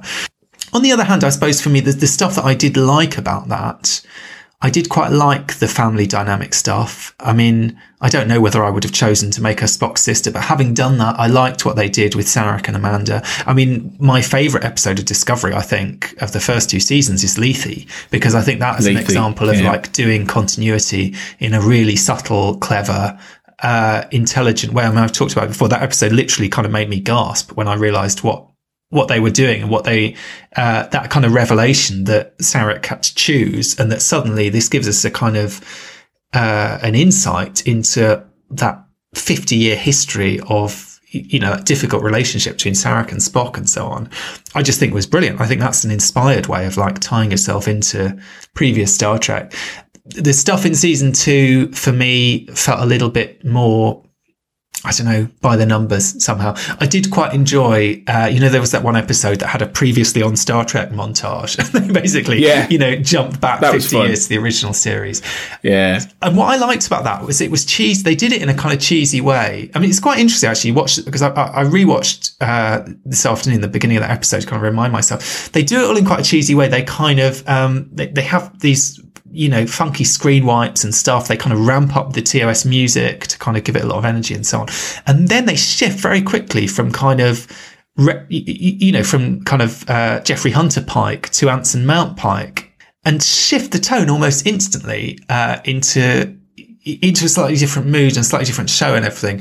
And somehow I think that works quite well. But I think maybe it works quite well because they're kind of acknowledging, in a way, by like by playing it up by by having that previously on Star Trek up on the screen and by playing this old footage and by acknowledging again a bit like with DS9 by acknowledging yes this is not the same actor in the previously as it is in this. I mean you'd never do that in say in a soap opera where you've recast an actor, or even like in Star Trek where you've recast an actor, we're not getting clips from A Measure of a Man now that we've got a new Bruce Maddox in Picard. You know, you would try to uh, disguise that. You'd try to sort of be a bit coy around it. Whereas I feel like Discovery there was just saying, yeah, we know, okay, this is, you know, everyone knows these are different actors. These are the same characters. Everyone knows the ship looks different. Everyone knows we've, you know, we've updated it all. It doesn't look, uh, it's, it's not like when they recreated the original series bridge, um, in Next Gen, in Deep Space Nine, uh, in Enterprise. You know, when they do that in Discovery, they've reinvented it, they've redesigned it. You know, that's the approach these days. It's not about that kind of perfect kind of uh, recreation of the past. And I feel like for me, they kind of earned a bit of credibility as much as, you know, we talked about how I wasn't wild about some of the kind of Pike Spock, uh, y- you know, all that aspects of Discovery season two. Uh, I liked that moment and I, I, I felt like they kind of, um, they sold it by kind of acknowledging in a sense that link to the past and, and the, and the kind of, slightly tenuous nature of it. The fact that it's n- it's never it's not going to be a kind of perfect fit. It's not going to kind of gel perfectly in the way that in some ways, arguably, like Enterprise was sort of trying to, you know, like like you were saying, sort of fit everything in perfectly, albeit with slightly you know better makeup designs and, and so on. Well, I mean, you only have to look at the in, in a mirror in a mirror darkly, which you mentioned earlier, as an example of how that that episode goes out of its way to recreate the. I know it's not the Enterprise, but the Enterprise style bridge, you know, from the '60s completely. Whereas in Discovery, and one of the things I liked the most about Discovery season two was the fact they do update that bridge and they give it a modern sheen. And it's great, and it looks really, really good, and it and it acknowledges the fact that in for it to tonally, and this is an argument I had with a few people at the time who were frustrated at that. And I said, yeah, but tonally it would look really strange if they shifted from the style of the show and the way they filmed this show and suddenly gave you a 60s style bridge, which looks really kitsch and looks really old. You know, it's a bit like when Scotty in Relic steps onto the bridge on the holodeck and it really draws your attention to how 60s and kitsch it looks in 1992 or whatever it was. You know, imagine that suddenly shifting. You know, people don't realize how weird that would have been and how odd that would have been and how much it wouldn't have worked. It wouldn't have sold what you were being, what you were trying to do. So it was a really canny choice. And I think one of the things that Discovery has been aware of, and it, it, this is where it plays off the back of the, the, the reboot series, even though it's a different continuity, is that the original series is iconic in a way that, in terms of the, the, the language of television and the, and the the iconography of what Star Trek is in the mind of people globally, it is that original series in many ways. Still, even if you've never watched all of it, you know. I think really, if you ask most people to visualize what Star Trek is, they will probably see that almost that kind of 60s style. And I think they were aware of that when they remade Star Trek. You know, that's why they didn't try and remake the next generation. You know, they could have, in theory, they could have done that in 2009, but they didn't. You know, they, they decided to, you know, or they could have just made another next generation film, but they didn't. You know, they went back to something that visually has a certain language in our culture, in, in popular culture, of culture of the last 50 years. And they know that that's important, I think, for for storytelling, particularly in this modern era, which is all about nostalgia. It is all about looking back, and that's and that's where I I I frustrated with Discovery, as I've talked about in this podcast, in that how it, it lent a bit too much into the nostalgia in a different way to our Enterprise was fan fiction and was acknowledging it was fan fiction, and I think there is there is a contrast, there is a difference in that they're all trying to do the same thing, in that they're all trying to sort of get back to that 60s show, but I think Enterprise just sort of in the end embraced that. Whereas I think Discovery wants to be both. I think it wants to be challenging and new and fresh and its own thing. But I think at the same time, it really wants to still be the original series. And I think one of the reasons it doesn't always work is that it can't quite get that balance right. And that, and that's why now I think it, it, there is this debate as to where it, the whole franchise is going to go because it feels like what the new stewards of it are doing are not trying to just remake the original series each each time. They're trying to come at the universe from a different lens. So they're coming at it from, you know, spies or they're coming at it from, you know, a ramshackle crew or whatever, and they're doing these different approaches with it. So it's quite how they end up with that and where they go, which will be interesting. Yeah, absolutely. And I mean, funnily enough, Clara and I were talking about this a couple of days ago that yes, they've, so far at least, they're very much the only one of these new series that really is, you know, going forward with Discovery going into the future and being this presumably kind of ship adrift or alone or kind of, you know, out of, out of time anyway. The only Star Trek show, I think, going forward that is going to have essentially a Starfleet mission at the center of it is Lower Decks, which is a spoof of 90 Star Trek shows. Do you know what I mean? It's basically it's an animation and it's kind of piss take of Next Gen, DS9 Voyager, you know, that era of Star Trek. Which is weird. You, you know, it's a very, it's a big departure for Star Trek. I mean, we've been talking a lot recently online about, you know, violence in Star Trek, swearing and, you know, all this stuff that's kind of changing with the new Trek that we're getting. But this is quite a big decision that they, they found all these different ways around not doing a kind of traditional Star Trek show where you have a Starfleet ship and a kind of Starfleet crew and they're going out, you, you know, uh, boldly going where no one's been before. But then there's this looming spectre of Pike, which is, you know, always seems to be kind of on the horizon. Bring it back. And Pike very much in the original series you know, reimagined mold. And in some ways, maybe it's the perfect way to do it because yes, you've got, you've got Spock and he's a familiar character and so on.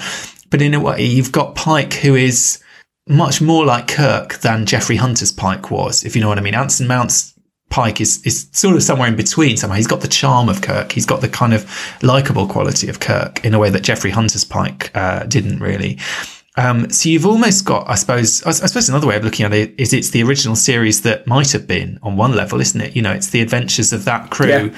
that we yeah, never yeah. got to see because, you know, those network executives back in 1964 or 65 or whenever it was said, yeah, we don't like this guy we don't think this worked out quite right. And who knows, maybe maybe some of that nostalgic stuff, maybe maybe some of the things that you know for you and me didn't quite sit so well in Discovery season two because that was a show that was trying to sort of be a servant to two masters. Maybe if they really lean into it with Pike and that's the identity of the show, it might work better in an odd way. I mean, I like Anson Mount. I like Ethan Peck. You know, I, I, I like the design of that ship.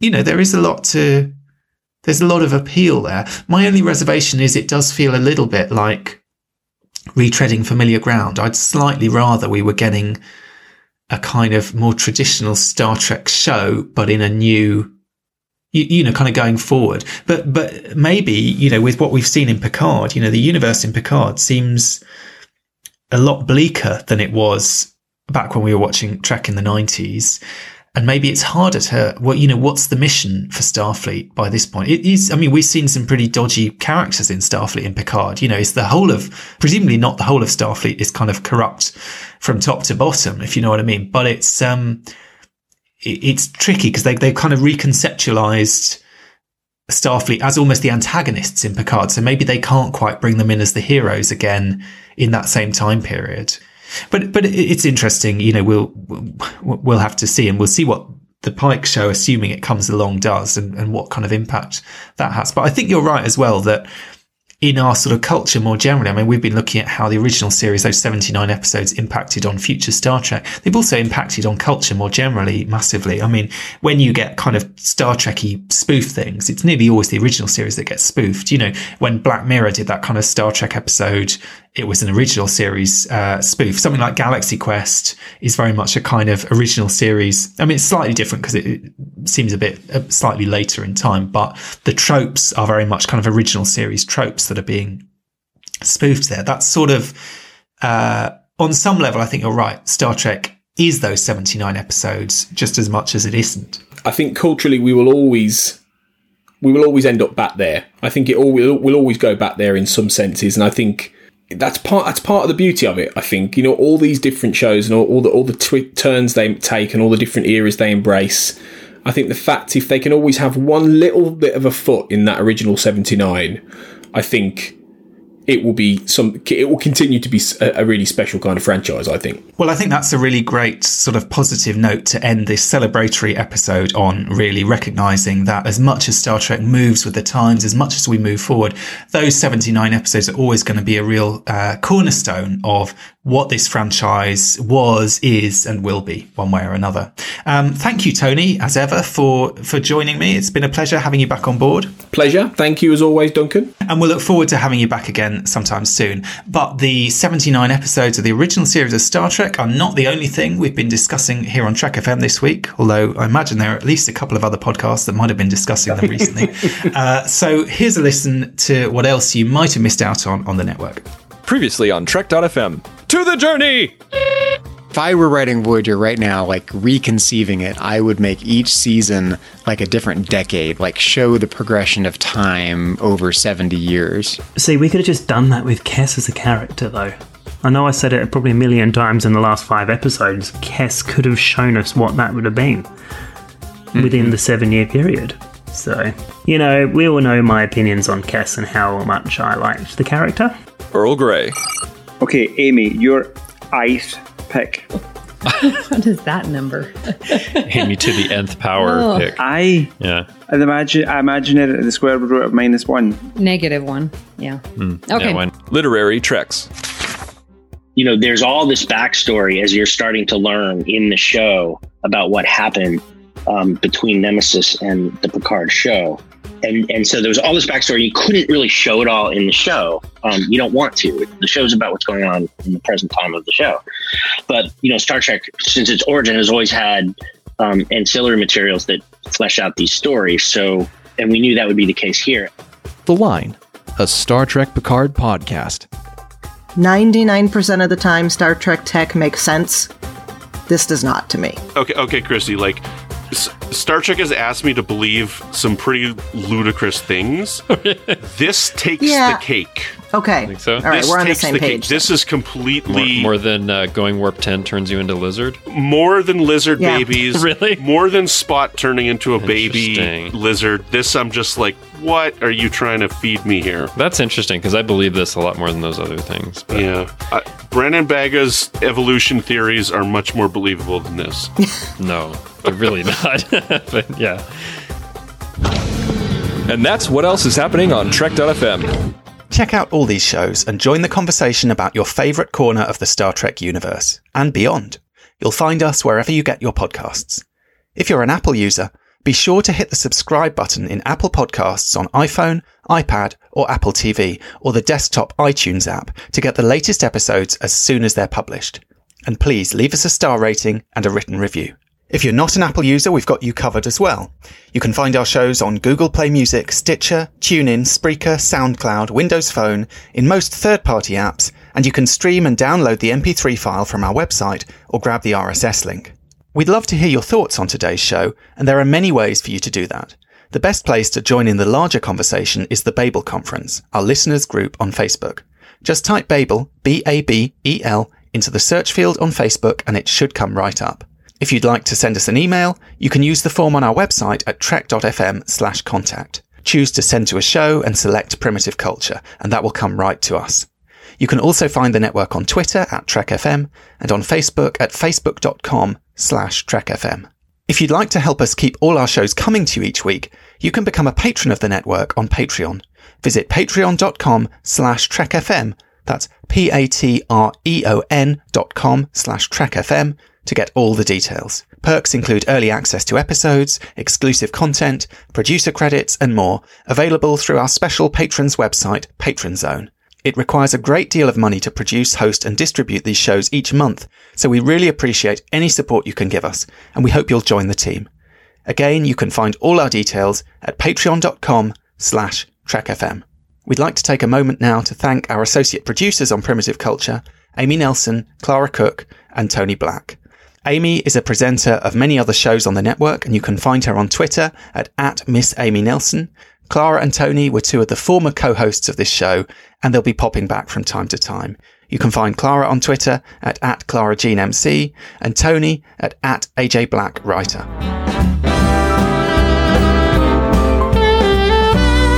You're blended all right.